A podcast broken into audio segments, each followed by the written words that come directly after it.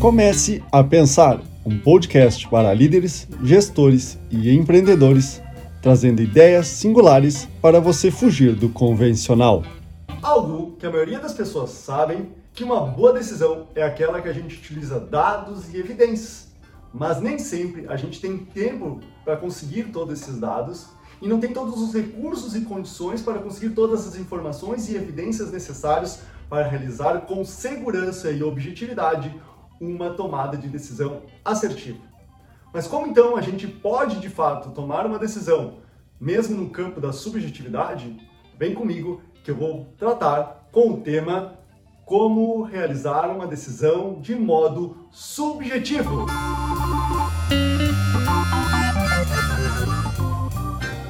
Muitas vezes nos deparamos com situações como escolher qual casa para morar, que carro queremos comprar, que investimento realizar ou qual solução é a melhor para resolver determinado problema. E aí muitas vezes a gente não consegue captar todas as informações necessárias ou a gente tem todo, muita informação e pouca clareza de qual é a melhor opção. Então, a partir de algumas estruturas, você pode tomar a decisão de forma mais clara e objetiva, mesmo que seja totalmente subjetivo. Como é que funciona? Primeiro, você estabelece as opções. Dentro do universo de opções que existem, qual que se adequa às suas condições e realidade?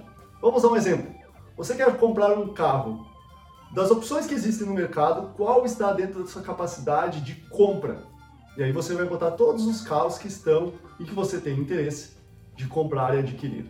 Depois disso, você vai definir os critérios que são importantes para você e relevantes para tomar uma decisão. Por exemplo, nível de autonomia, manutenção, preço de revenda, valor de seguro, impostos. Né? Tudo isso você vai criando esses critérios que são importantes e relevantes para definir qual que é a melhor opção. No terceiro ponto, você vai definir pesos desses critérios. Você pode votar de forma decrescente, do maior para o menor, né? peso 10 para o principal, primeiro, para o segundo 9, 8, assim sucessivamente. Ou você pode botar pesos que vocês entendem que critérios são importantes. Por exemplo, autonomia para ti é muito importante, é 10. Preço de revenda também é muito importante, é 10. Ah, custo de manutenção para mim é médio importante, 6. Né? E aí você vai distribuindo, mesmo que repitam os, os pesos desses critérios. Bom, aí sim, com a tabela pronta com as opções, critérios e pesos desses critérios, você vai avaliar de forma objetiva e saindo de cima do muro se aquela opção atende aquele critério específico. Ah, é mais ou menos. Não pontua, você não marca ali como atendido. No final, você vai ter as pontuações dos critérios. Opção A atendeu o critério 1, não atendeu 2, e aí você vai multiplicar né, a pontuação dos critérios considerados que você entendeu como atendido.